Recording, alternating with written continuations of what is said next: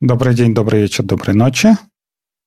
С вами снова внезапно истеричный подкаст «Разбор полетов», который ведется и в телеге, и на ютубе, и в Фейсбуке не ведется, и в Твиттере, и везде, где только мы можем. Сегодня мы собрались, чтобы обсудить последние новости, которые интересны нам и которые, я думаю, будут интересны вам. И в нашей виртуальной студии снова замечательный Антон Черноусов.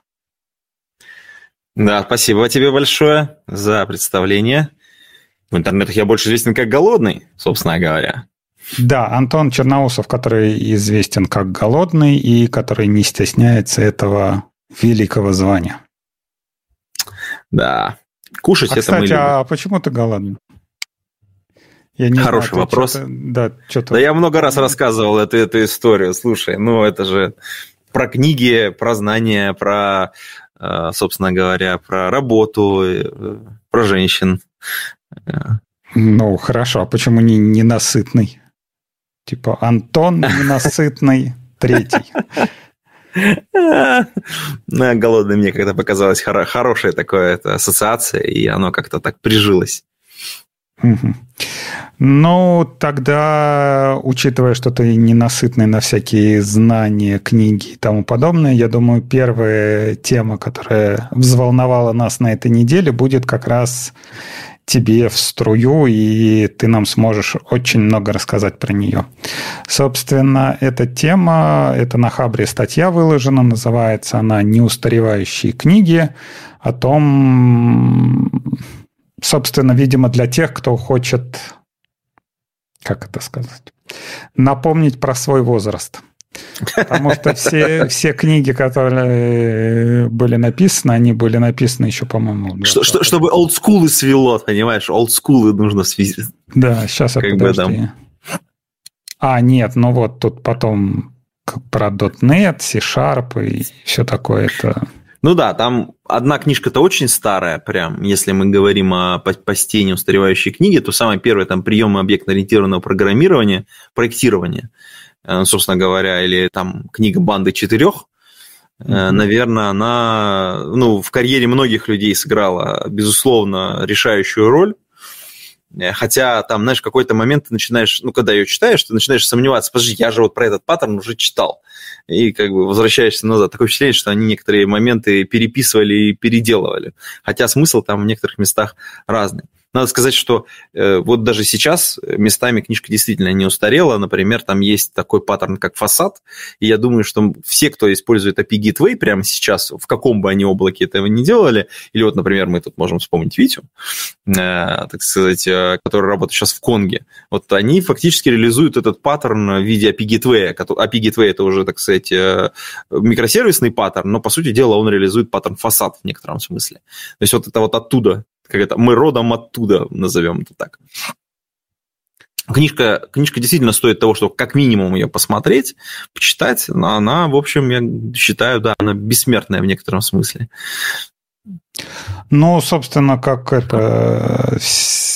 Всегда все думают, что они придумывают что-то новое, там, не знаю, фасад, адаптер, прокси, там, мы, мы теперь новые, мы теперь новые молодые и динамичные, типа API Gateway это что-то такое новое, и что никто никогда нигде не использовал, или там, да, какой-нибудь mesh, это что-то новое и, и непонятное. А на самом деле, если посмотреть, все как бы, все берется из детства, и все, все наше детство в коротких штанишках, вот эта вот банда четырех, никто не помнит, как их зовут, никто не помнит, откуда они вообще взялись, но все помнят эту книгу, и все помнят эти паттерны.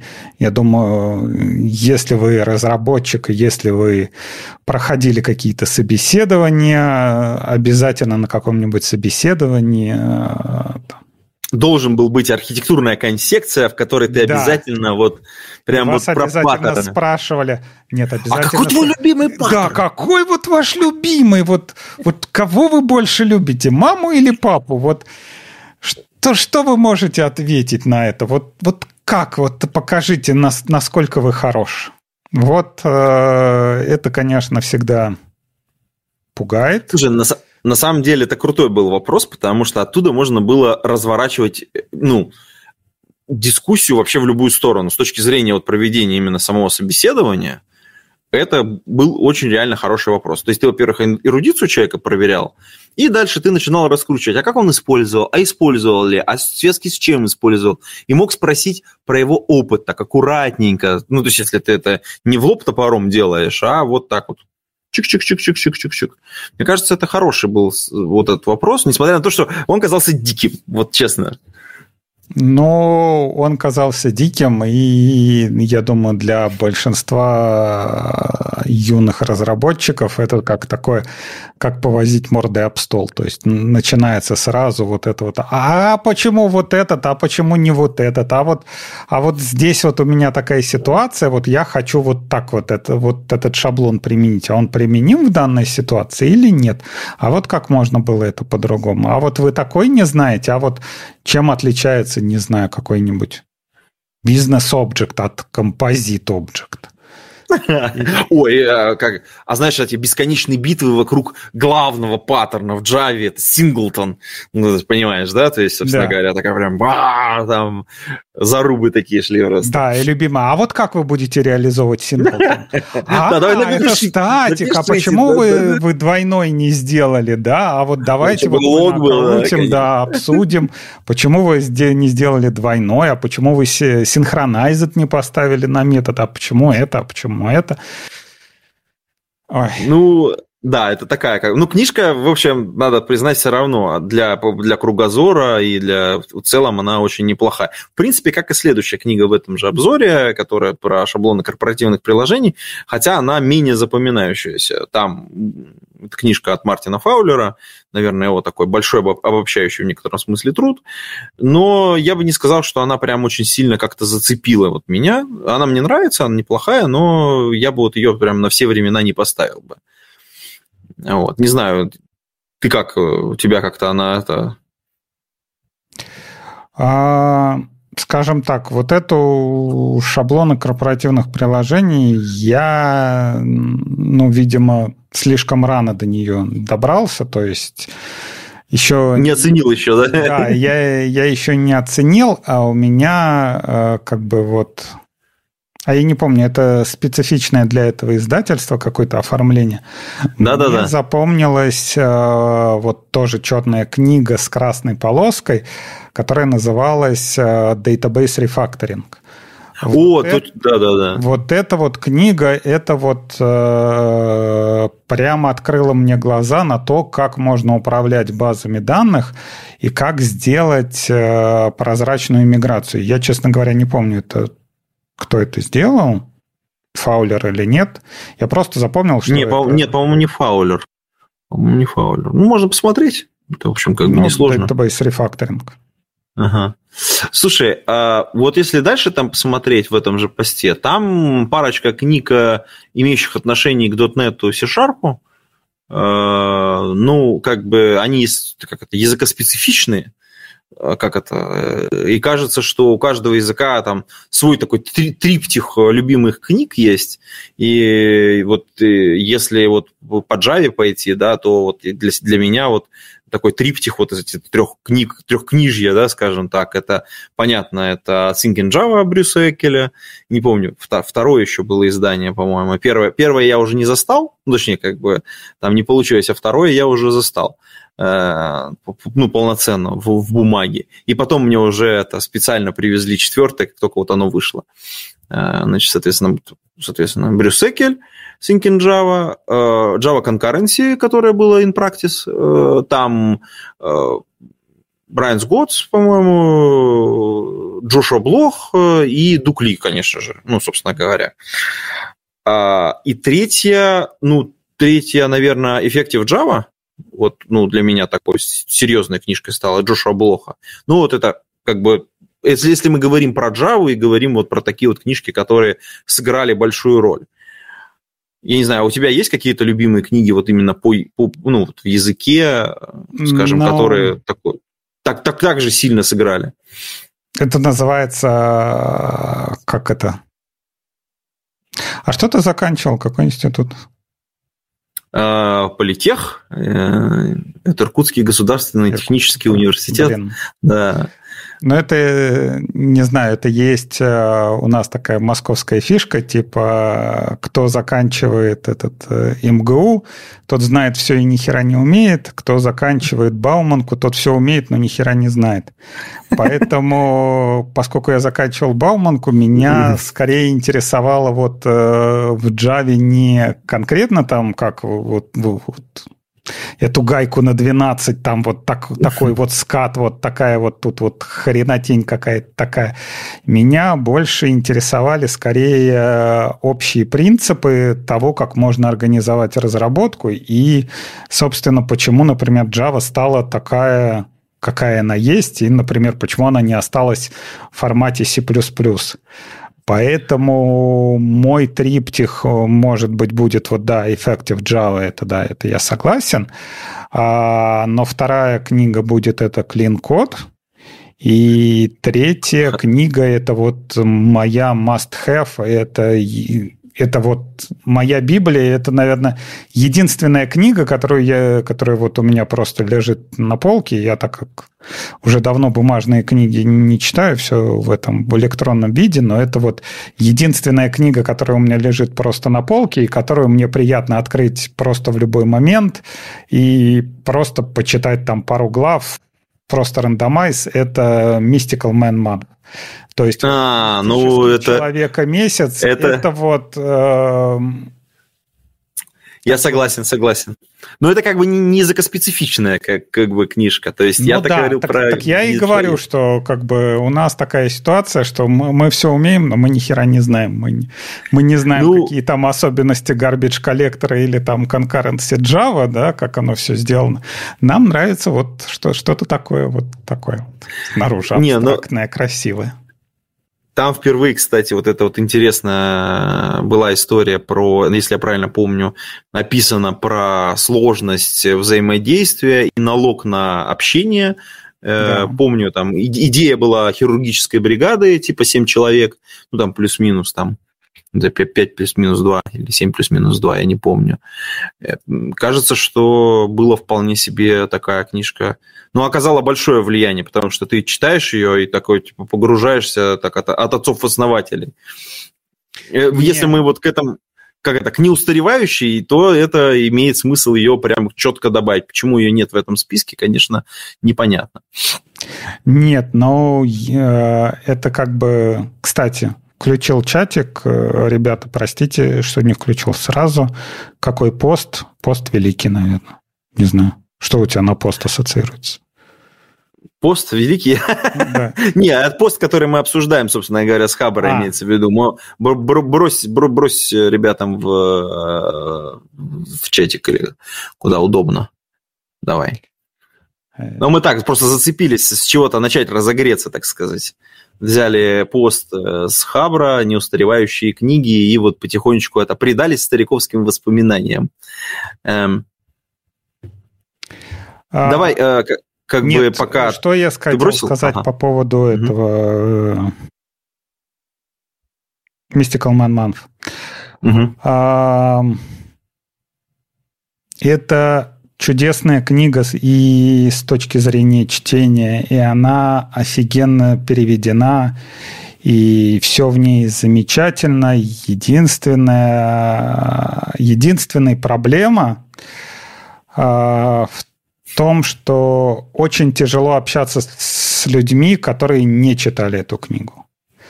То есть очень часто бывают ситуации, когда ты, ты сидишь такой, там, не знаю, кто-то перед тобой, там, не знаю, презентацию скачет, наконец-то пришел молодой и динамичный, он знает все как правильно, начинает тебе рисовать какие-то диаграммы, а вот сюда, вот, а мы сюда, вот. И ты такой сидишь, такой, ну это же синдром второй версии. на тебя так смотрят, и ты понимаешь, что а он же не читал. И, такой, ну, типа, какая вторая версия? Втор... Чё, чё, это, это откуда? Это про что? Это, это вообще где-то... И ты такой, ну ёптать. Вот это вот, честно говоря, это большая проблема. Ну, это разрыв просто в такой в картине мира, просто потому что начитанность разные, разные шутки, разная логика, вообще поведение и взаимодействие. И ну, ты наверняка замечаешь, что у тебя есть какие-то фразочки, которые ты э, с определенными людьми, их, так сказать, вбрасываешь, они тебя понимают с полуслова. Там, например, есть какой-то вот такой даже момент, когда ты с супругом, э, с супругой общаешься, вот э, супруги очень часто синхронизируются в некоторый момент, что кто-то начинает говорить, а второй договаривает, или, ну, там, понимают друг друга с полуслова. Это вот в команде тоже очень часто происходит, особенно, ну, такие, как бы когда подбираются коллеги, которые примерно одного и того же возраста, примерно одного и того же социального статуса и примерно одни и те же книги читавшие. Вот назовем так. Ну, наверное, все слышали выражение, что это не серебряная пуля, и, это оттуда, кстати, да. Это оттуда, и там объясняется, что это, и откуда, и почему. И если вы как бы слышали это выражение от кого-то из коллег и еще не знаете, откуда это, вот возьмите и почитайте книгу, получите массу удовольствия. Это вот прям замечательно. Еще э, это, скажем так, опять же, мы возвращаемся к тому, что а, хочется посмотреть на все как бы сверху и хочется красоты, поэтому есть такая книга, я не знаю, честно говоря, как ее перевели, а, называется People Wear, и это, а, по-моему... Тимоти Листер и... Э... Что-то Франко, что-то такое, по-моему. Э... Не помню. Да-да-да-да-да-да. Тимоти Листер, по-моему, и кто же, кто, кто второй-то? Эм... Что-то у меня было. На русский, на русский она, на русский она переведена человеческий фактор. А, да, человеческий фактор. Блин.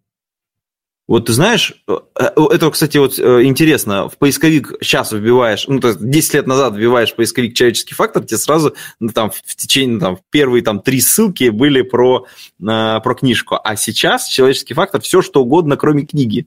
Это очень интересно. Ну, это, ну... Ну, хорошо, она книга сама по себе, она тоже интересная. Она, ну, как по мне, она более суха. Вот, Мар... а, Марка. Ну, Том де Марка, да, и Тимоти. То, Том де Марка и Тимоти Листер, да. Да, Это... Франко, Марка, чурки, кто их разберет. Вот.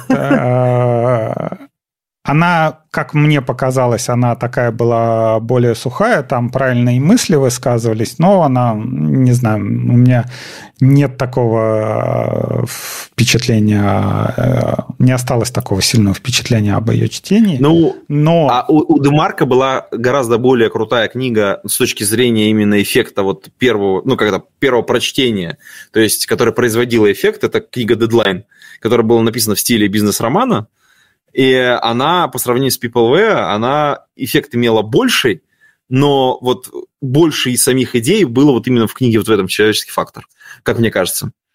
Дедлайн я не читал, но а, у них тоже, у Лиснера и Демарка, у них вышла книга вот как раз такая более, более живая и более близкая к мистическому человеку месяцу, опять же, я не знаю, как ее на русский перевели. перевели. Это Adrenaline Junkies and а! Cowboys. Э, как это? Сейчас эм, скажу. Э, ну, адреналиновые наркоманы и я не помню, и кто-то еще. То есть не-не-не, на русский по-другому перевели. Да? А, да, сейчас, сейчас, сейчас вспомню. Эм, как это? Не зомбированные, зомбированные как-то... Э, господи, слушай, как это старым стало уже, что ли, не, не помню уже всех. Балдеющие от адреналина, от, от адреналина и зомбированные шаблонами. Вот, вот. Причем mm. э, как-то она вот... А, ну, вот. а зомби, зомби Паттенс, по-моему. Ну, что-то такое. Да, Я, да. У меня запомнилось вот «Адреналин Джанкис», вот это вот. Э, вот эта вот книга, она, наверное, у меня номер два после «Мистического человека месяца». То есть это точно то, точно такая же книга, которую просто вы можете, может у вас просто лежать на полке, вы ее там, не знаю, вечером, когда у вас настроение хорошее, взяли книжку, открыли в любом месте и начинаете читать про шаблоны. Причем эта книга про шаблоны, это не про шаблоны проектирования, это, можно сказать, такие часто наблюдаемые ситуации, например, в командах при разработке программного обеспечения. То есть, например... Очень крутая, кстати, вот как сборник, очень круто. Причем да. ты с первого раза, когда прочитываешь, ты не понимаешь, о чем эта книга, но как только ты оказываешься в этих ситуациях, ты такой, о, подожди, я это где-то видел. Да. То есть там и про одиноких ковбоев, и О. про вот эти вот адреналиновые команды, и, э, как, и вот это вот э, зо, зо, шаблонные зомби, да, когда вот мы обсуждали, типа, а вот, типа, это какой шаблон проектирования, а вот расскажите мне все про шаблоны, а расскажите, где применяется, а что такое, а где такое, и вот когда вы встречаетесь с такими ситуациями в жизни, они вот прям описаны прям на 99%. Вот это вот, это у меня, конечно, не триптих, как это называется, Четыриптих. Четыриптих. Квадро какой-нибудь.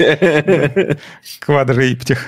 А, вот. А, вот эти вот книги, наверное, я мог бы порекомендовать всем, как с точки зрения читание вообще для того, чтобы войти и в профессию. И, честно говоря, что нужно знать, как это называется, культурному программисту, да, чтобы э, понимать, э, где он работает, чем он занимается и чем все это может закончиться. Слушай, а с этой точки зрения я бы сюда добавил каких-то, ну, таких тоже мировоззренческих книг, но сложно их рекомендовать так вот на обум, нужно на человека посмотреть, как он себя ведет, и обычно там уже при личном общении можно что-то такое вот сказать. Это тебе вот было бы полезно вот это прочитать. А, прямо сейчас я вот просто обратился, как это, тема, так как у нас это вечные книги или вот эти вот книги, которые не устаревают, я решил в последнее время читать старые книги, прям конкретно старые, и мне под руку попалась очень интересная книжка а, Хагакура, это японская книжка, такая не очень большая, эм, Э, Ямамото э, Цунетома, автор, и, э, ну, там, «Сокрытая в листве» и «Кодекс чести самурая».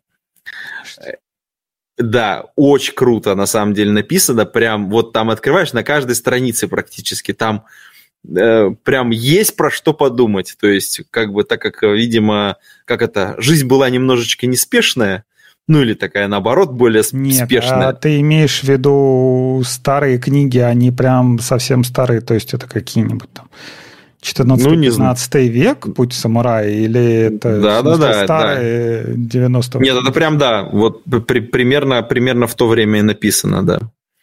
Типа Сунь Цзы, это там искусство войны, там что-то такое. Ну, там история про, э, как это, это набор таких как бы вот очень похоже на Тома Демарка Тимоти Листера с точки зрения поведенческой как бы истории, да, но только инструментарий, которым это описано, оно, э, ну, такой он повествовательный и больше в стиле романа написан, скажем так. То есть через истории, через какие-то байки вот показано вот это ну, вот исто... это как, как это, поведение. Вот это ну, это как бы азиатская тема. Да, азиатская все тема. Вот эти вот исторические, они все, все так и пишутся, они там всякие троецарствия, это там Суньцзы, они ж не как это, типа вот делай так, делай так, делай так. Там начинается типа старый дедушка жил там в своей деревне и наблюдал за опадающей листвой, там что-то такое. На самом деле очень интересно именно психологический аспект того, как строится команда, как строится, как выстраивается иерархия внутри команды, что нужно делать, чтобы э, ну, как бы проявить лидерство, что нужно для того, чтобы добиваться целей соответствующих, то есть где, ну, где вот та грань, где нужно остановиться, то есть там много психологических советов на самом деле, и вот когда ты вот именно с этой точки зрения читаешь книжку, ну, то есть не, не с исторической, естественно, то прям, прям реально, и особенно если есть какой-то вот корпоративный опыт, прям идеально, я считаю, заходит прям на ура.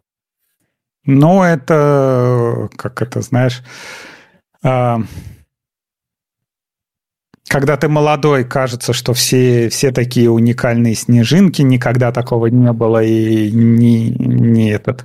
У нас сейчас 21 век, у нас тут телефоны, все, все люди другие, что вы мне тут рассказываете про какой-то там 15-16 век, а когда такие встречаешь, например, какие-то такие ситуации, там, где старые какие-то трактаты или там, не знаю, вся, всякие греческие философы рассказывают про организацию общества там и тому подобное.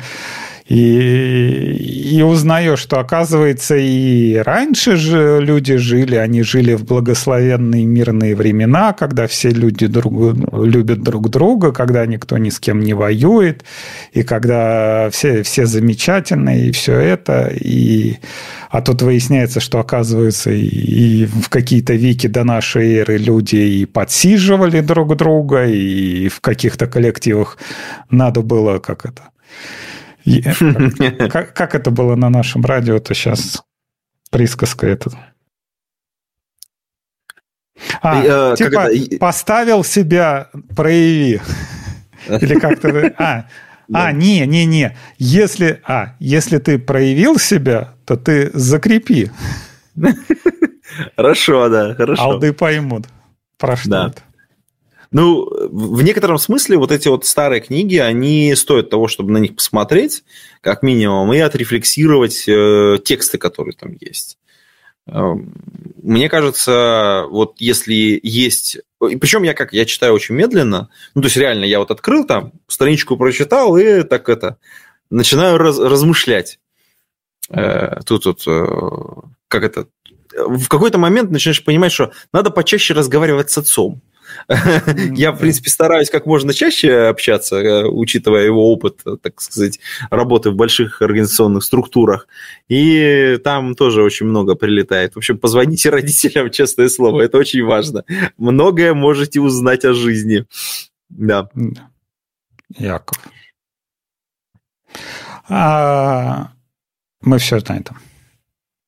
Да, я думаю, что можно двигаться. Мы, мне кажется, размялись уже и достаточно, да. так сказать, олдскульно, олдскулы свели всем, в общем, как бы. Да. А, собственно, никто нас а, за язык не тянул. А, и тут а, подошла наша любимая рубрика «Я не читал, но я осуждаю». Собственно, в Полезняшках недавно выпустили выпуск э, Виктора Гамова и Якова Файна. Да, совместный а, такой. Да. А, к Вите претензий нет, мы его нежно любим, холим и лелеем. А, Якова я перестал слушать, наверное, в году 15-16, когда он совсем уже что-то как-то поехал. А, хотя я даже, по-моему, в 14 приходил к нему в подкаст, мы, не, и так мы с ним пообщались, но что-то как-то его закрутило резьбу ему не туда. Однако вот подкаст, который они с Вити записали, как всегда, интересный, э, интересная и очень благодатная тема, которую можно обсудить. Они рассказывали про рекрутинг. А, Богатая тема. Да, соответственно, мы этот подкаст, сразу говорим, мы это не слушали.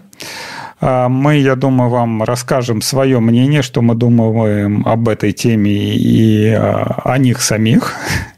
Вот. А, не, ну давай Вы, для проформы. собственно, можете сравнить, что, что происходит с той стороны и с этой стороны.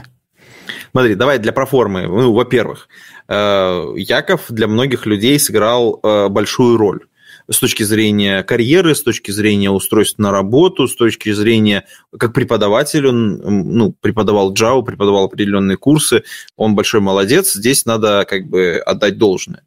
Но, У него есть опыт знаешь, многократного это... устройства на работу. Это тоже как бы, я бы, честно говоря, послушал э, подкаст, и я это обязательно сделаю, потому, потому что он мимо меня прошел, к сожалению. Э, просто чисто для, так сказать, э, ознакомления с мнением. Э, как это? Но знаешь, надо... это как этот присказка. Чайковского мы любим не только за то, что он великий композитор, да, подожди. Да, э, как бы профессиональное мнение надо уважать. Значит, давай второе. А, да, у Вити хорошая карьера. Будем честными, в этом подкасте все это прекрасно понимают. Э, ну, то есть, как бы, вот сейчас он работает в Конге, а до этого он э, как developer advocate проявил себя в нескольких других компаниях. И каждый раз это всегда игра на повышение, и очень круто. И, в общем, кажется, что подкаст заслуживает того, чтобы послушать двух людей, которые, в общем, свой опыт излагают. Это первое. А теперь давай, э, так как мы его оба не слушали, но у нас есть э, подстрочник э, с этого подкаста, и мы можем взять оттуда темы и свое мнение изложить.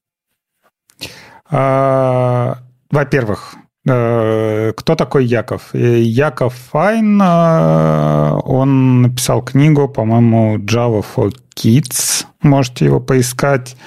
А подкаст был america.us, просто для тех, кого мы обсуждаем. Виктор Гамов, один из ведущих этого подкаста.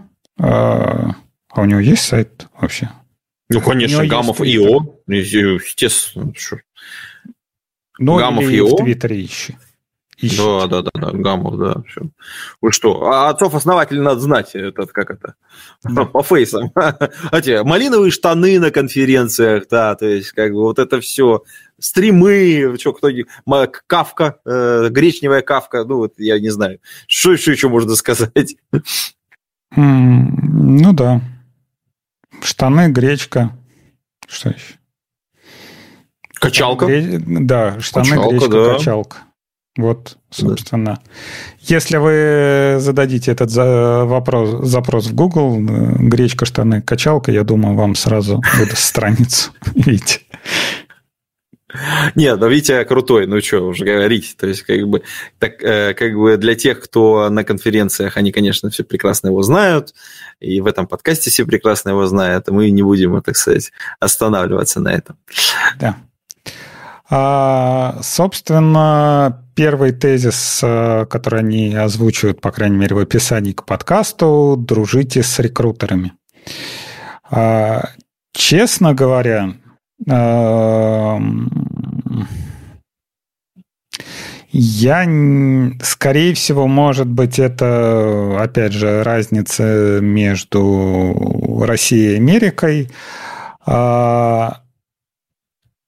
Но я не понимаю, почему такое отношение к рекрутерам, опять же, в Штатах. Видимо, просто от, как бы, от того, что нет вообще возможности где-то найти человека и на каких-то там бордах, если ты выкладываешь объявление, то тебе сразу 100-200 индусов, которые там резюме по 50 страниц кидают, и как бы если ты начинаешь это перебирать, то как бы ты никогда не, не сможешь заняться реальной работой. Вот. И, видимо, как бы использование рекрутеров для фильтринга вот этого ну, потока, да. они считают, что это нормально, но, честно говоря, здесь в России, если брать рекрутеров, обычно, ну, хорошо, мои, мой опыт, наверное, будет немного устаревший, я не знаю, может, что-то поменялось в этом, но обычно это как простое русское слово «порожняк». То есть, если ты общаешься с рекрутером, это ты, считай, просто тратишь свое время. Они э, как бы... Это примерно то же самое, что типа риэлторы. Вот Приходит человек, ну... показывает квартиру, вот квартира, вот хозяин, вы мне должны 100 тысяч. Типа, как бы, ну, окей, да, ты как бы, у тебя скилл, ты тоже можешь пользоваться интернетом, ты тоже можешь сводить э, там двух людей. Но, честно говоря, если бы это все выполнялось бы на общественных началах, то это как бы вызывало бы у меня больше доверия и, там, не знаю, больше как бы уважения к этой профессии. Назовем это так. Смотри, у нас э, по сравнению с Западом, конечно, совершенно другой рынок. Э, если говорить о э, там долгосрочных больших карьерах ну, люди, которые действительно всю жизнь посвятили рекрутингу, они выстраивают очень длинные, хорошие отношения с компаниями. Ну, то есть они ну, имеют ну, действительно вот этот вот, как это, эм, у них та самая, как бы вот, как это сказать, э, их карьера и их заработок напрямую зависит от их поведения и тех людей, которых они приводят. И, э, ну, скорее всего, благодаря их связям они могут, а, узнавать о новых вакансиях раньше, чем они появляются, и, ну, в принципе, о потребностях. Б, они могут по-настоящему подготовить человека для того, чтобы он реально подошел в компанию. Ну, то есть, в смысле, найти нужного человека и сказать, вот сюда ты точно подойдешь, а сюда тебе лучше не ходить. Просто зная реальную ситуацию внутри и зная человека. Это, как бы, вот, мне кажется, два очень важных момента. У нас совершенно не та ситуация. У нас, во-первых, вот слишком маленький промежуток времени, когда зародилась эта, ну, как бы вся, вся движуха войти, и мы просто вот реально, как, как ты писал, мы с риэлторами находимся. Причем есть честные, классные чуваки, которые очень, ну, там, они эксперты на рынке, да, а, а есть э, масса там обезьянок, которые готовы действительно прийти с договором, который они тут же напечатали, вот, э, так сказать, скачав из интернета. Очень разный класс игроков, я бы так сказал. Кажется, что построить хорошие отношения с некоторым количеством зарекомендовавших себя рекрутеров – это неплохая идея. Но как бы не на короткой дистанции, а вот на длинной. На длинной, типа лет Ты 15 говоришь с точки зрения нанимателя или с точки зрения работника? С точки зрения работника. Не вот сейчас, не в этот найм конкретный, не в ближайший год-два, а лет на 15. То есть, когда вот ты молодой, да, а, и ты понимаешь, что тебе еще на рынке находиться много лет. Но есть, это, почему? знаешь, это как это я тебе могу задать вопрос. Ты хоть одного рекрутера видел второй раз? Да. Да, у тебя было э, такое? Да, я ну, минимум две работы получал от одного и того же рекрутера, с, причем с разницей в 8 лет. Ты. Ну, ну то есть, причем ну, обе, обе работы же, очень хорошие. город очень. маленький, может, у вас город не, маленький? Не-не-не, это уда- удаленная ремоут работа, конечно. Да?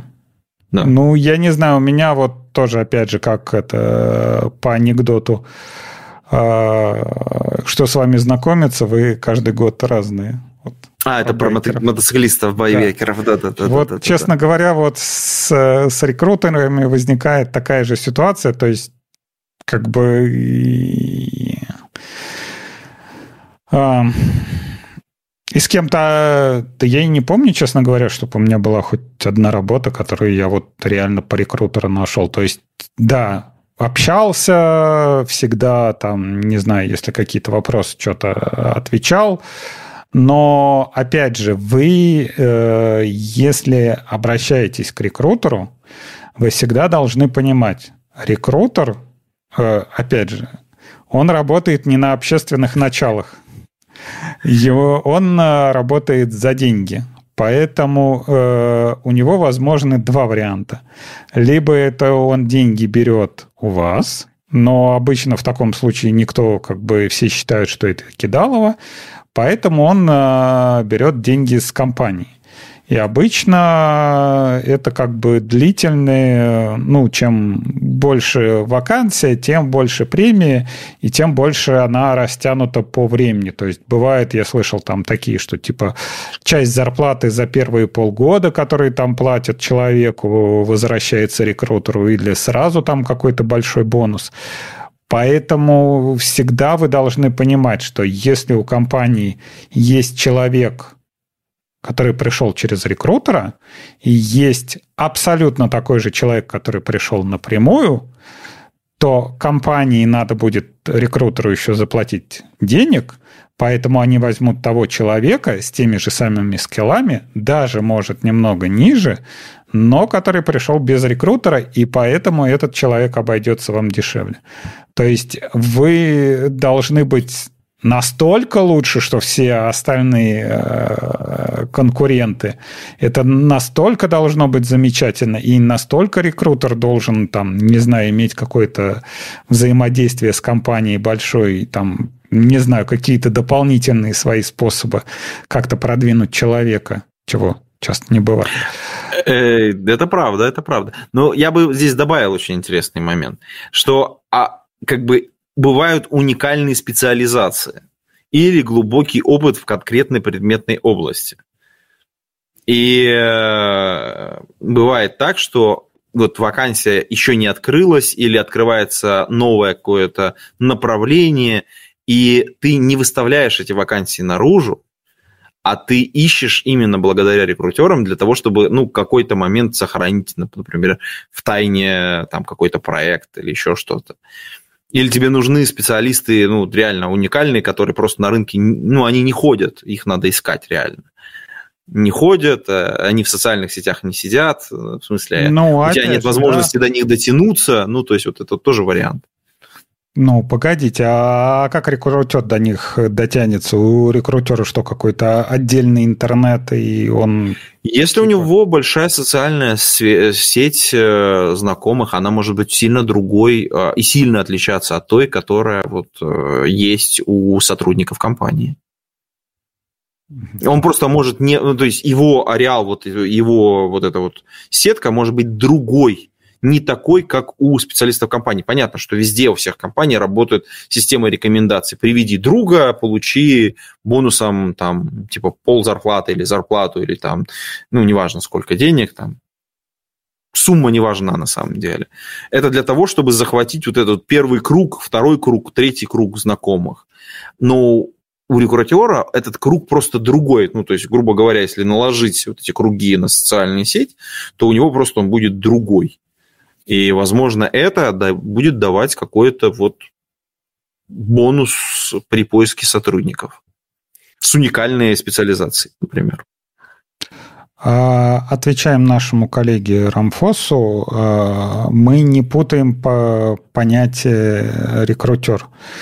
Э, есть люди, которые работают внутри компании, и это как бы члены HR-департамента, да, они, ну, это скорее называется не рекрутер, это скорее называется секретарь, который организовывает митинги.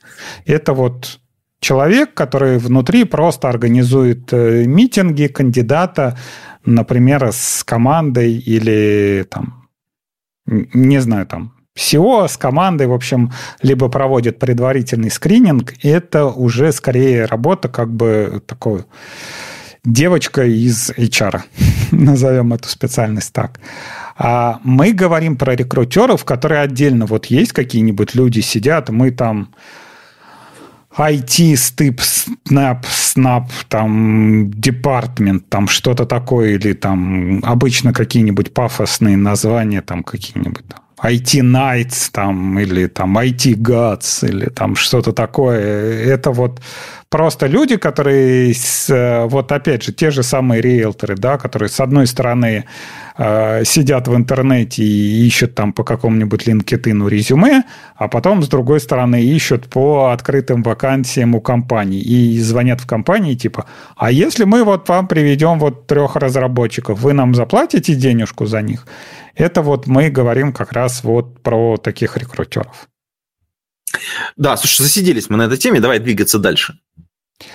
А, так, э, по поводу того, на кого работает рекрутер, я думаю, они там, как всегда, гнали пургу про то, что э, рекрутер выстраивает нетворкинг, он не может, типа, этот, не может кинуть клиента, он не может кинуть компанию.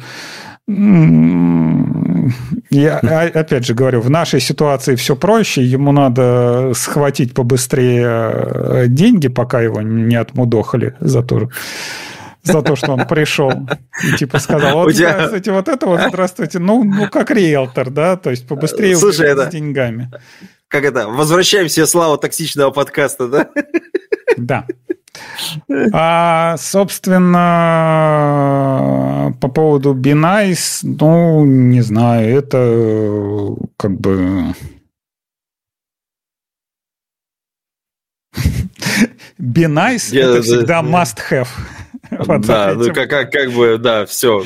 Вот, то есть... И мне кажется, э, можно двигаться дальше, да, здесь как бы, что скажешь. Ну, э, три совета, которые можно самому себе дать, э, если отправиться в прошлое, или там любому другому молодому разработчику начинающему. Ну, э, во-первых, всегда если вы уходите с текущего места работы, как бы не там не хлопаете дверью, не разрывите контакты.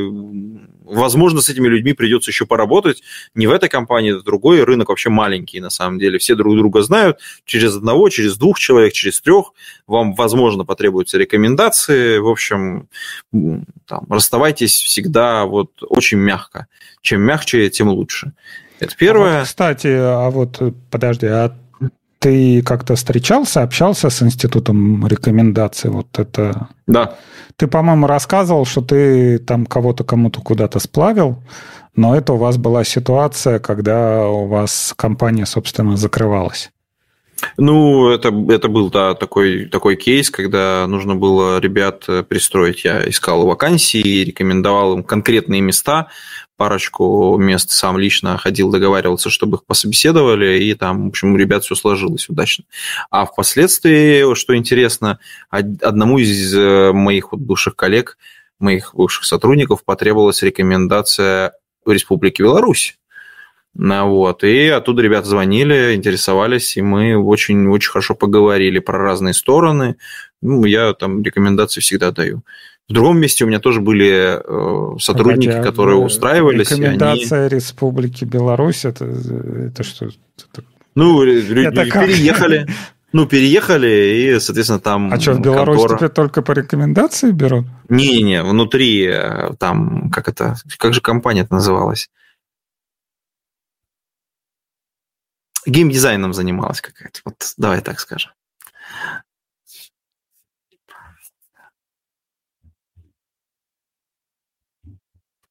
Так, у меня, похоже, маленько подвис я. Э, да, я сталкивался, несколько раз давал рекомендации, они хорошо, кстати, отрабатывали. Э, и сам для меня, а с меня тоже брали, ну, в смысле, как бы кого-то, чтобы пообщаться по моей прошлой работе.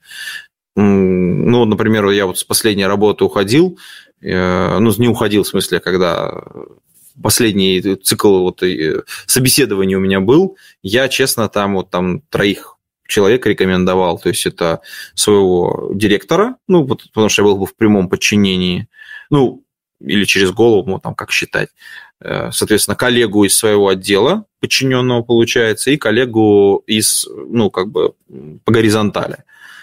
Вот. Ну, то есть на выбор, пожалуйста, можете, как бы, они там я заранее спросил, готовы ли они в случае чего.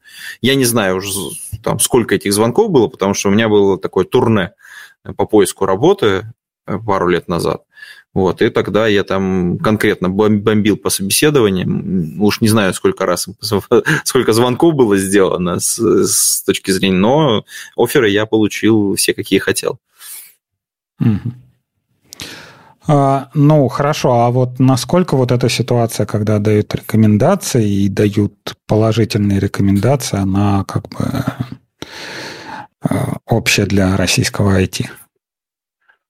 Сложно сказать. Это же нужно статистику под, под, подбирать, а ну, циф, цифр я нет. Просто твою, не, ну твою как по знакомым, вот ты, соответственно, всем рассказываешь, какой ты крутой, ты даешь рекомендации, типа, а вот смотрите, вот если вы хотите рекомендацию, я вам дам, и вот люди. Не, не, не, не, это нужно с человеком поработать. Вот на, таки, на таких ты напарывался, таких же, как ты? Ну, я знаю, ну как бы у меня вот коллега с которым мы работали, он сейчас в параллельном департаменте работает. И когда он устраивался, да, мне звонили, соответственно, заранее спрашивал. И ребята, которые уезжали за рубеж, тоже такой клиринг определенный проводился, э, тоже звонки были. Ну, то есть, как бы это рабочая, рабочая история. Я не знаю, насколько она сильно распространена. Э, вот. Здесь мне сложно оценить. Но кажется, что это вполне себе либо нарождающийся инструмент, может быть, с небольшим весом. Вот, вес здесь неизвестен. Но кажется, что не пользоваться такой возможностью, не оставить себе вот такое, такую дверку, это, как, как кажется, глупо. Это же несложно сделать, в общем-то. Ты с этими коллегами работал, ты их прекрасно знаешь, они тебя хорошо знают. А, если вы расстались в хороших отношениях, если ты ушел, не хлопнув дверью, если ты а, помог а, затащить какие-то вещи уже, так сказать, на выходе, ну, наверняка тебе останется неплохая как бы связь. Я вот э, приезжаю в Иркутск, э, встречаюсь, конечно, с коллегами, и там уже многие не работают в той конторе, в которой мы последний раз работали. Тем не менее, мы встречаемся. Вот э, была конференция сейчас вот э, Хайлот был, потом, ну, они очно уже проходят э, офлайн, где можно наконец-то встретиться в зале, а не вот это вот это китайский вариант в, в интернете. И да, это большое удовольствие встречаться со своими бывшими коллегами. Если вот так получается, что вы можете оставить себе хорошую славу, ну, блин, это круто. Ну, надо be nice. Да, ну, как бы, блин, вот, бинайсите, да, бинайсите. И все. Отбинайсите всех, да. Да. Давай двигаться дальше. Что там у нас? А, собственно, следующий вопрос. Э, в анкете указываете ли вы зарплату? Опять Нет. же, да. Какая-то странная анкета. Нет, я не знаю, что этот, что они там отвечали. Но обычно есть такое правило на всех переговорах, кто первый сказал сумму, тот проиграл. То есть вы, э, не знаю, вот моя рекомендация такая, делайте все, чтобы не называть сумму. Там отшучивайтесь, говорите, что у вас NDA, типа нет, ну я там, не знаю, меньше, меньше 50 тысяч я не согласен работать там или что-то такое. То есть э, если вы назовете сумму, то, ну, скорее всего, э, вы получите ее минус там минус несколько процентов. Вернее, нет, не получите, а вам предложат. Это, наверное, ты прав. Это работает. Ну, вообще, это, конечно, результат переговоров. Это может быть, но, вот я, кстати, интересный момент, это может быть вашей фишкой в переговорах. Если вы умеете этим пользоваться, такой как тонкий инструмент, когда вы говорите, «Э, мне, в принципе, деньги для меня не важная история, вот, ну, как бы вот, вот, вот сумма, как бы, да, я, э, мне, вот, я понимаю, что она, что вы мне предложите гораздо больше.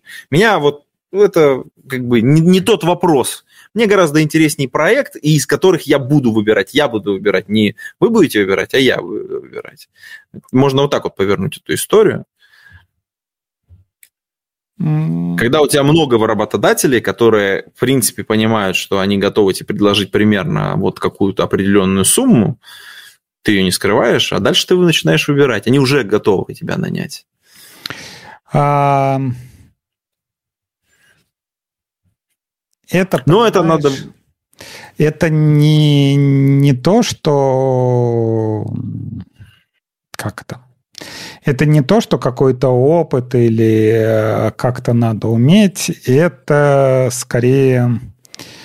Э, у всех бывают разные ситуации. А, ну это и, тоже, кстати, да. И бывают люди там, не знаю, там с семьей, с ипотекой, да, там с бабушками, дедушками, единственный кормилец в семье.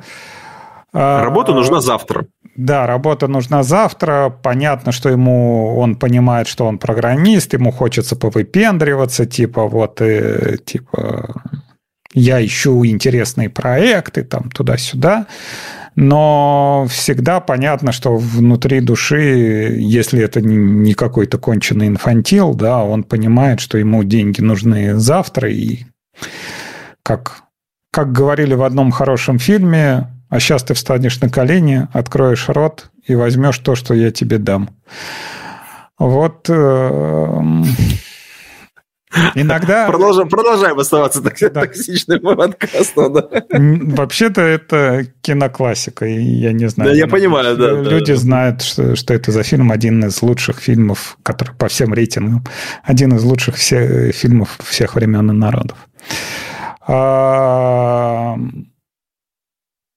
Так что, если подытожить, не знаю, опять же, не знаю, что... Не, ну, есть возможность, Яков, не, называй, не, не называйте, да. Ну, то есть он прав. Есть ситуации, да. Вот как бы вы сидите на хорошем месте, э, у вас все хорошо, вы, в принципе, и работу-то искать не хотели, вы там расслаблены. Тут вы можете указать э, сумму, которую вы хотите.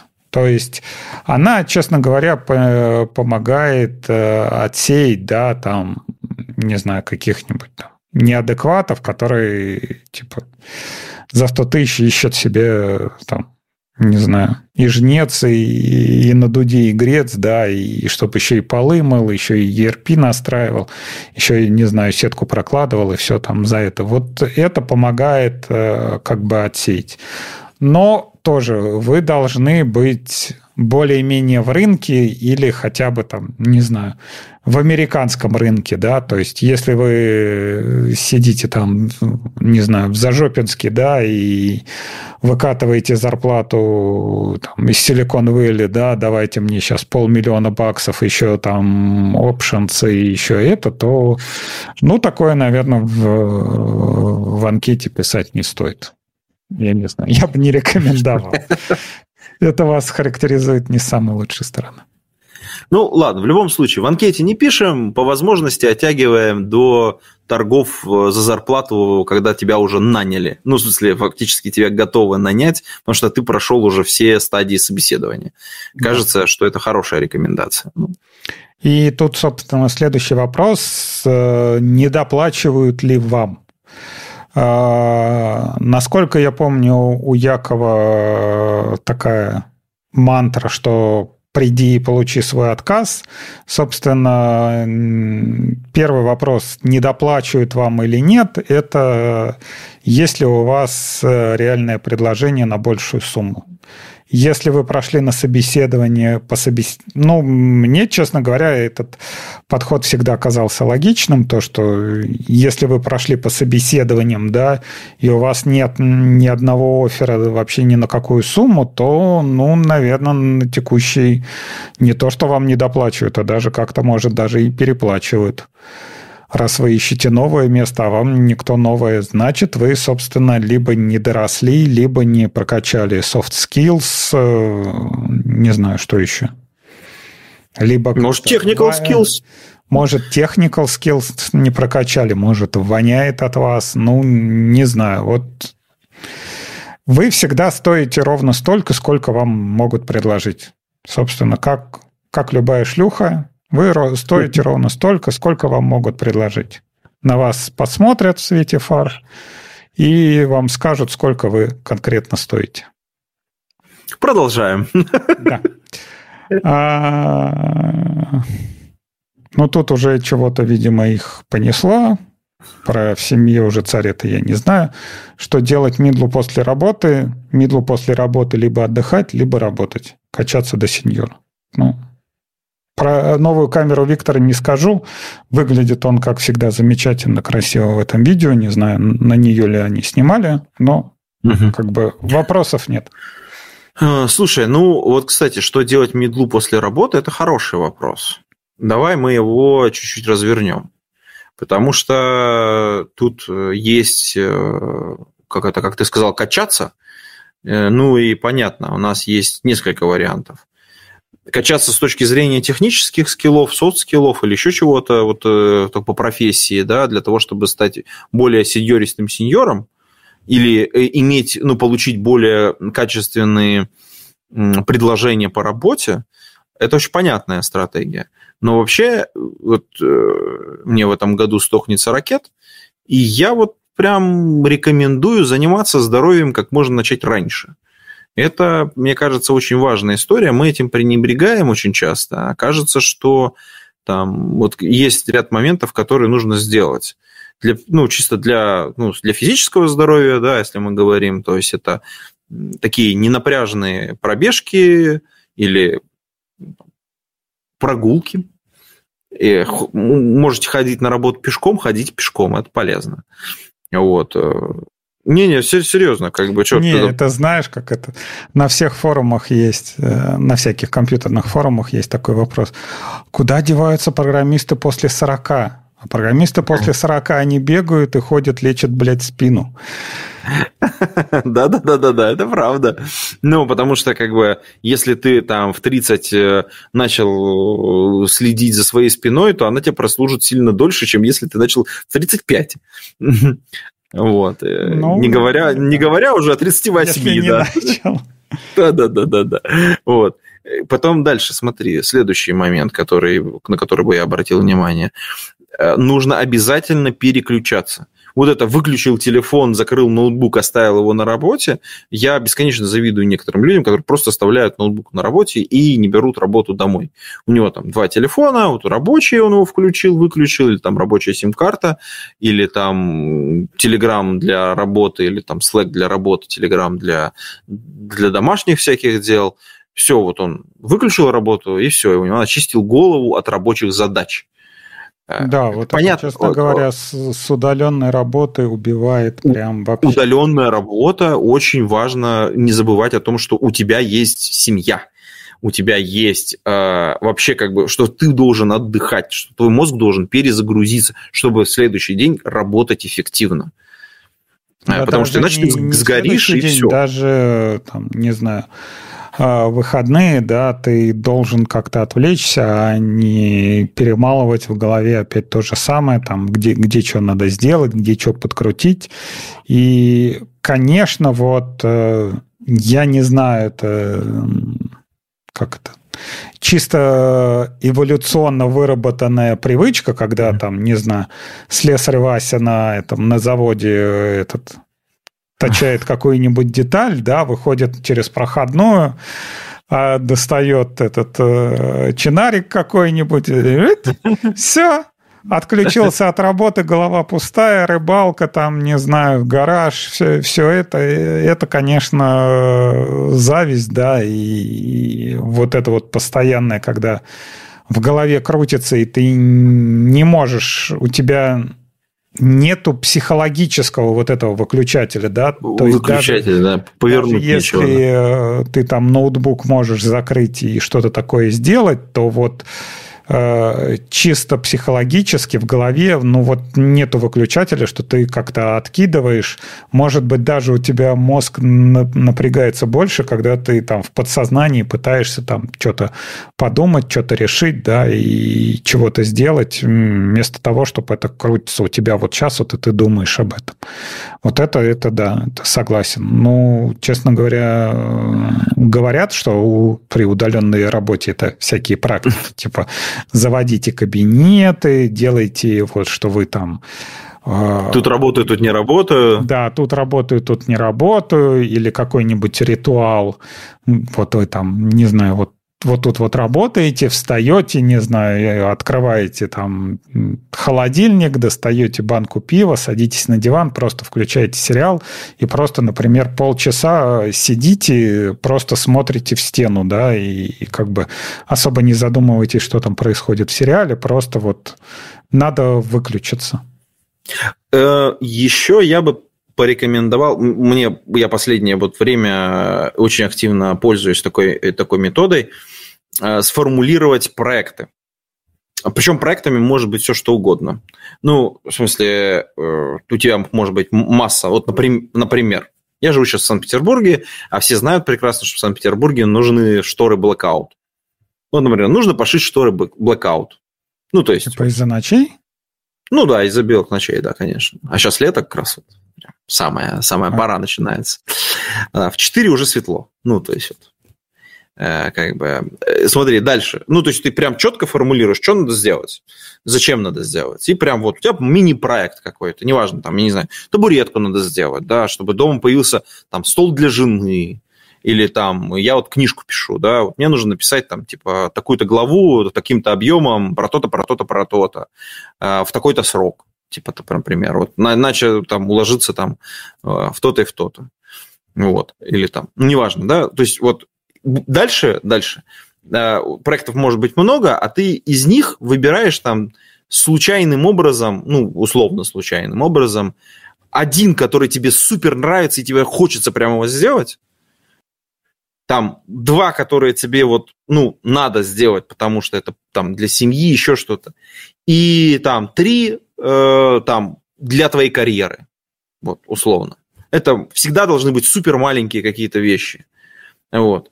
И дальше у тебя барабан, как вот в револьвере. То есть ты его крутишь, и вот что вот сейчас ты можешь, на что тебя сил хватает, э, что лежит прямо сейчас вот перед тобой, ты просто берешь из этого барабан, ты не думаешь просто про то, что можешь, не можешь, ну, в смысле, с точки зрения, тебе не надо формулировать новый проект, или тебе не надо, тебе нужно переключиться, ты просто достаешь вот этот списочек, и в револьверном стиле из этих, там, можешь кубик бросить, там, ритуально, да, выбираешь, о, сейчас у меня сил достаточно, и я прям могу вот за сегодня заряжать, за сегодня или за эту неделю, или за этот месяц зарешать конкретно вот этот проект. И ты его делаешь.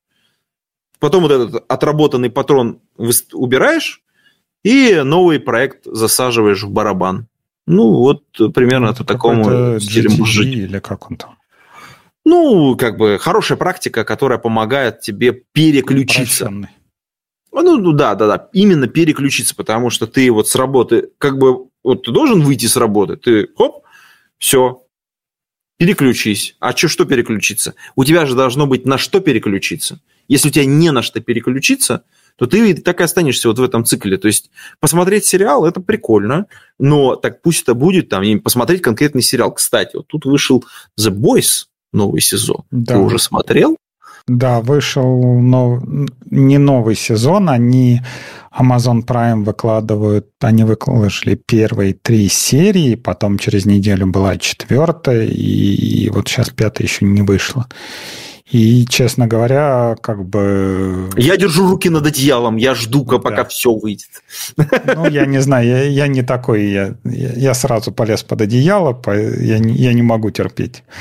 Вот. Э, собственно, придраться не к чему, как э, он был, по крайней мере, пока 10 из 10, как он был, так и это. То есть сюжетные повороты, супергерои, ну, бывают, конечно. Давай, давай один маленький спойлер, давай один маленький спойлер, чтобы вот все таки фу, токсичный подкаст, еще и за заспойлерили нам сериал. Давай.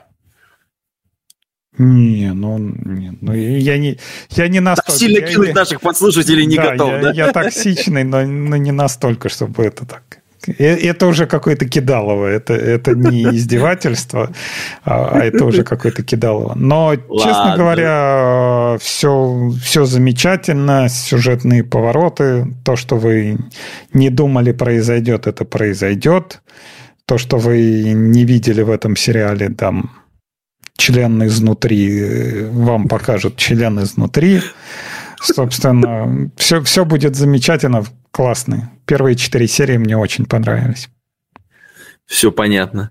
Так, ну а из, из, из новья-то у нас что еще такого появилось? А, там Звездные войны в очередной раз нас удивили, как мне кажется. Ну да, тут как бы. Ну, здесь, опять же, я не могу рассуждать. У меня а, от этих Звездных войн, я не знаю, да, говорят, что саундтрек в Мандалорце, да, поэтому я, собственно, mm-hmm. смог его смотреть, э, но... Мандалорец, кстати, хорош был, вот, ну, да. неплохой. Вот. Он как-то так вот зашел ровненько. Причем не... так, так по-хорошему, если подумать, ну, он ходит. То есть вот весь сезон он ходит из... То есть это такая, как, э, не знаю, компьютерная игра. То есть тот сам, не знаю, какой-нибудь Ведьмак или что-то такое. То есть он ходит из одной локации в другую, и вроде там ничего не происходит, ну, кого-то убивает, ну, не знаю, заходит. Но вот как бы все остальные поделья у меня прям идет по накатанной. Я чем дальше, тем меньше серий могу посмотреть.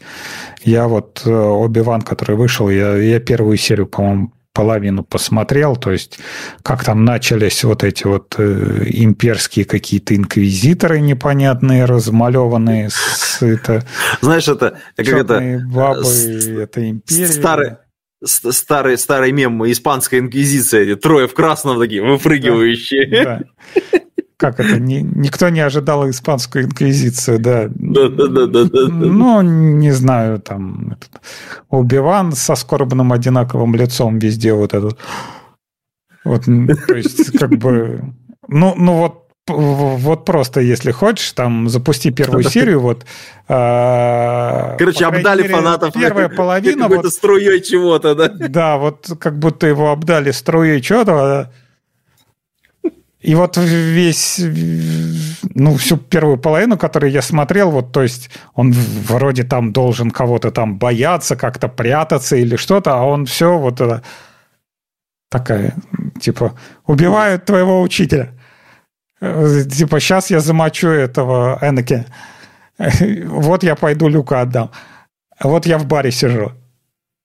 То есть вот, ну, не знаю, это вот как этот, э, как она?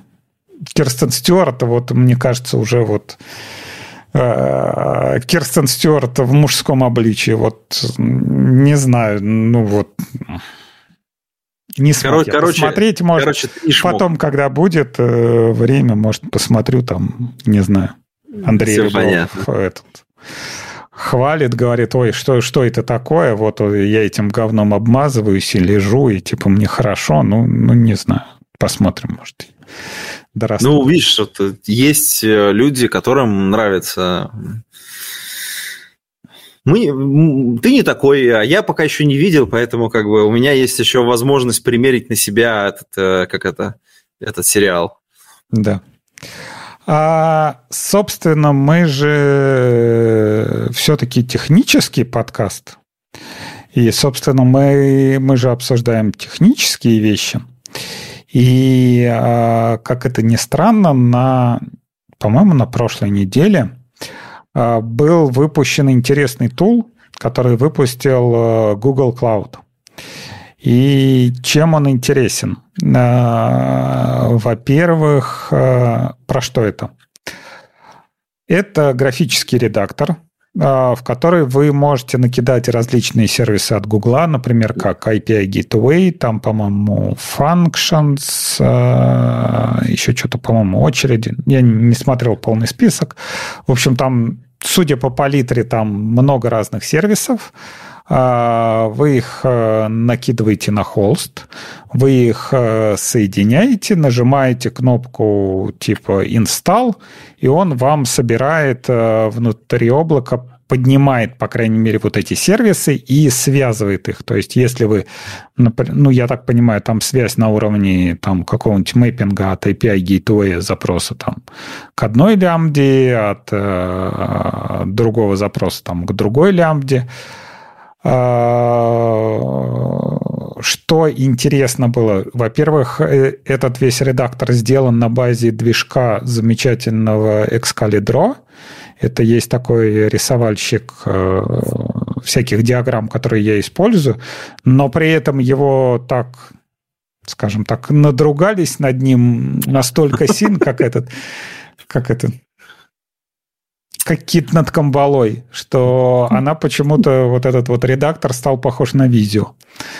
Вот. Э, Слушай, ну на самом деле вот очень интересная сама концепция по себе. Это же ребята двигаются в некотором смысле к лоу-коду или даже no-code, вот какое-то в этом направлении. То есть, по сути дела, что они взяли? Если я правильно понимаю, а, под низом какая-то, видимо, либо напрямую работа с апишкой Гугла, либо там трансформация в какой-нибудь Terraform и из него уже разворачивание вот этого рецепта внутри конкретного облака. Ну, это ну, круто, так-то, если честно. Ты вот. нарисовал архитектуру своего приложения, собрал уже, все посмотрел, и такой типа кнопочкой херак, э, и получил, э, ну, там, спи... было бы круто получить промежуточную спецификацию, чтобы, так сказать, ее ну, сгенерирован, например, Terraform файл со, со всякими там вводными всеми необходимыми там. Подожди, а у Гугла у него есть свой типа этого CloudFormation или что-нибудь такое? Это хороший вопрос. Слушай, я почему-то не свой какой-то генерят. Server Basic LB. Сейчас давай посмотрим. У нас же есть статья, э, собственно говоря, ссылочку можно бросить. Ты бросил, кстати, ссылочку коллегам? Да. Э, давай-ка. А то мы обсуждать-то ее обсуждаем, а, э, не просветили. Так, так, так, так, так. Сейчас, сейчас, сейчас, сейчас, сейчас. Drop Project.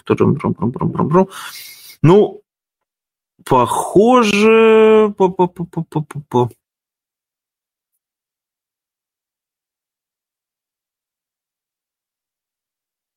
Ну вот тут смотри.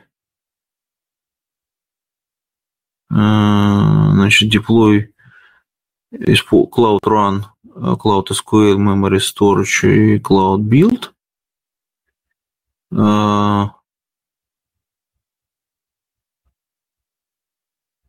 Ага, вот пара примеров есть. Интересно.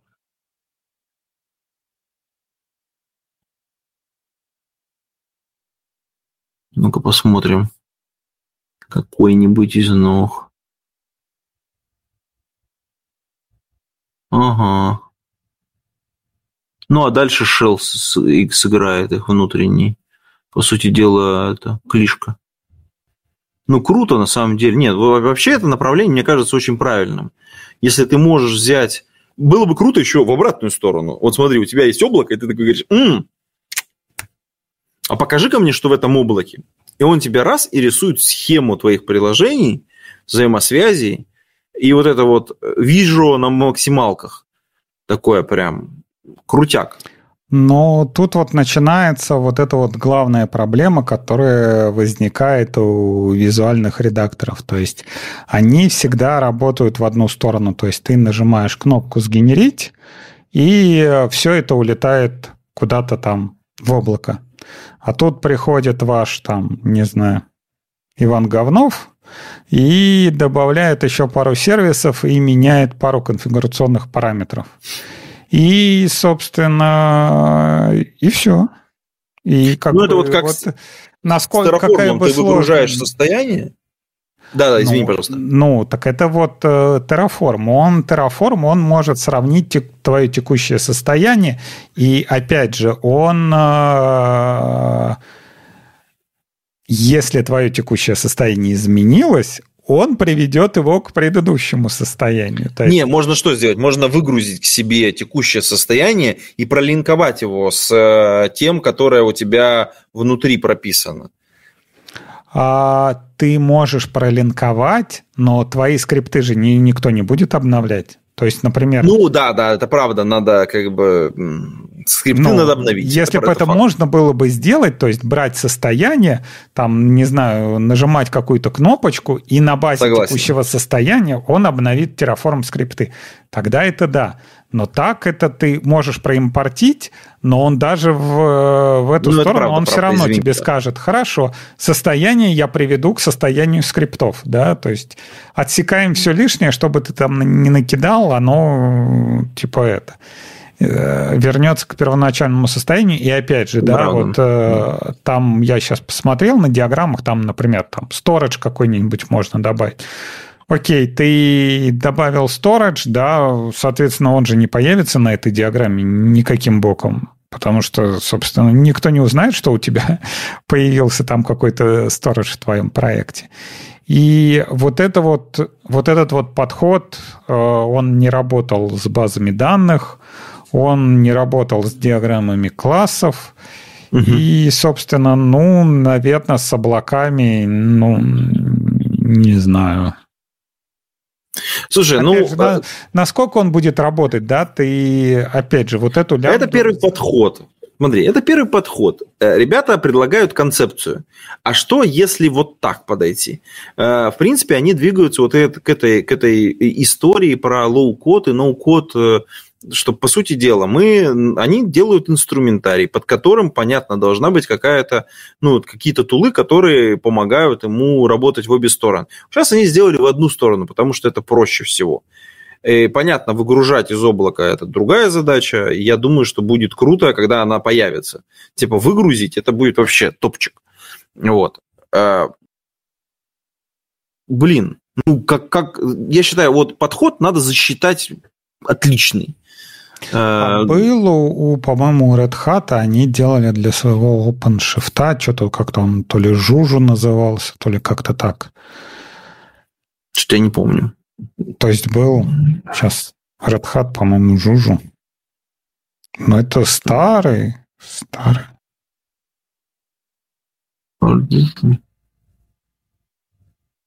Я не помню. Как-то мимо меня пролетела эта, эта штука. Install Juju on Red Hat Enterprise. А, а, они теперь оператор... А, ну, конечно, они теперь Kubernetes. Ну, а все станет Kubernetes. А, кстати, вот по поводу книг, это для нового поколения у них будет обязательно одна из настольных книг, это что-нибудь про Kubernetes.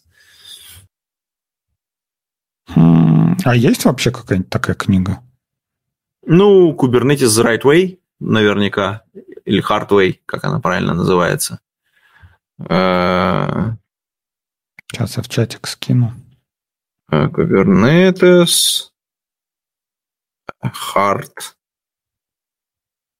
Эй. Келси Хайтауэр, по-моему, писал. Э, да, да, вот точно.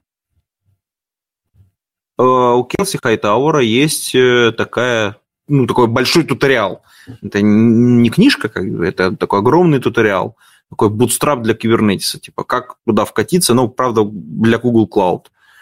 Ну, вот. А, там, в общем, достаточно неплохие лабораторки. Вот. А с точки зрения книжек, ну, наверное, Kubernetes in Action, а, что, уже далеко ходить? Kubernetes. А ты что-нибудь такое читал или Connections. Не, не, hard, Hardway, Hardway я читал, ну, не читал, как при, пришлось там этот. А, ну да, Марка Лукшер, это вот э, Kubernetes in Action. Да. И мне просто обложку надо было увидеть. Она, кстати, на русский язык переведена. Вот, и можно ее, собственно говоря, ДМК ее публиковали. И если по память мне не заменяет, нет, изменяет. Падла, а, как бы книга. а, нет, не изменяет, да. Ребята из эти суммы помогали книжку переводить.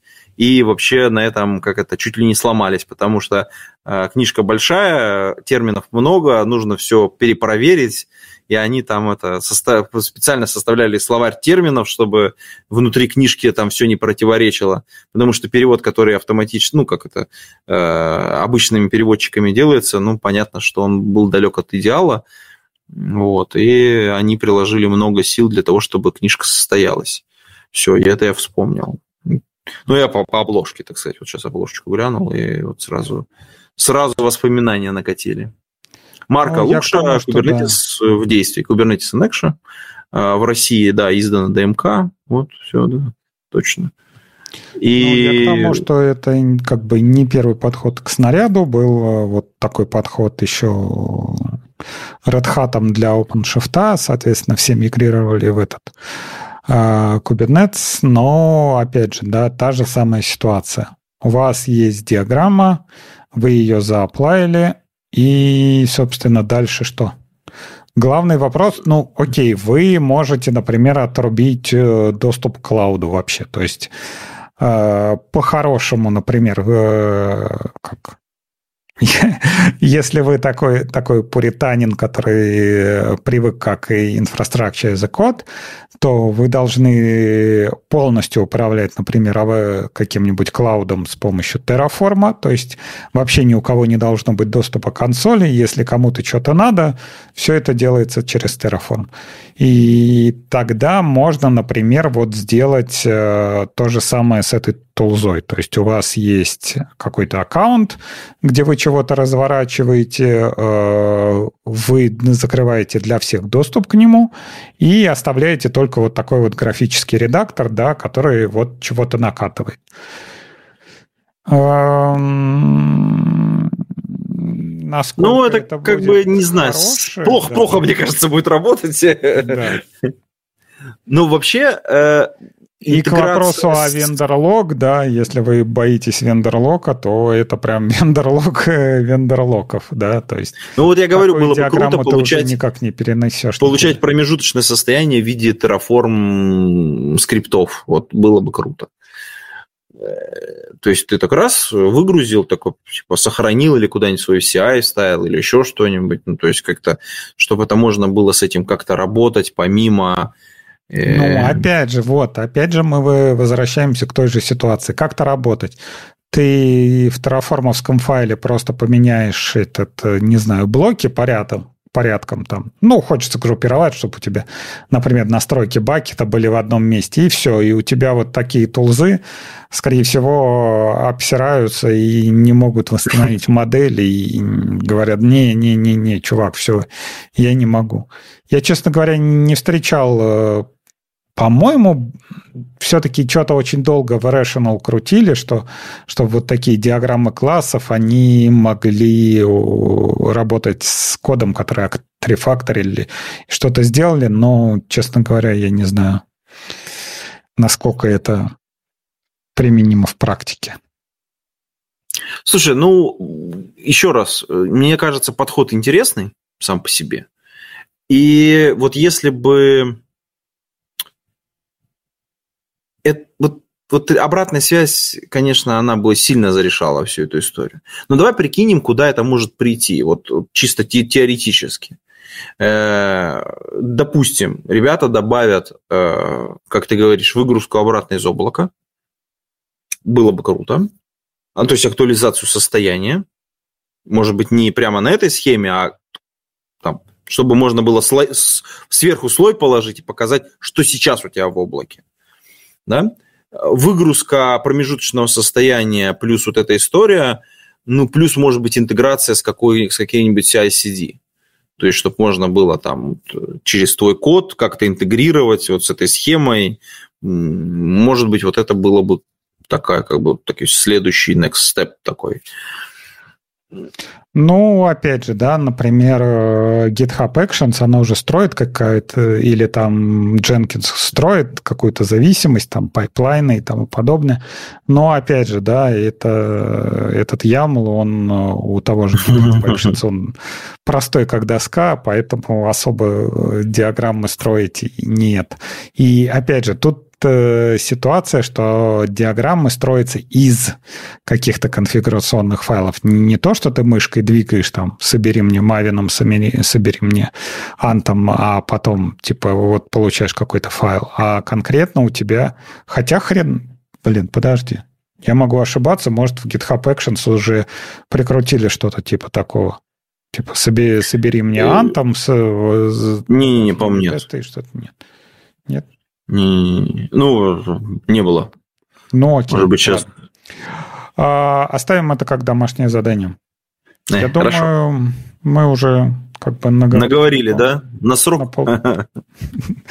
Наговорили. А, хорошо. А, хотелось бы уточнить нашим слушателям чисто стар, несмотря на то, что вы слушаете плохого Лешу, и вы почему-то считаете, что тоже его как-то завернуло знатно, Надеюсь, мы не, не договорили на срок, и хотелось бы выпустить дисклеймер. Э, слова, сказанные в этом подкасте, могут не совпадать с мнением ведущих. Красиво, красиво. Поэтому поддерживайте нас на Патреоне. Э, ссылка у нас на сайте «Разбор полетов». Э, читайте хорошие книжки. С нами был наш любимый незабвенный ведущий Антон Черноусов по прозвищу Голодный. Да, пейте кофе, пишите Java. До скорых встреч. Пока-пока. И ваш любимый Абашев Алексей, плохой Леша. Всем спасибо. Всем пока.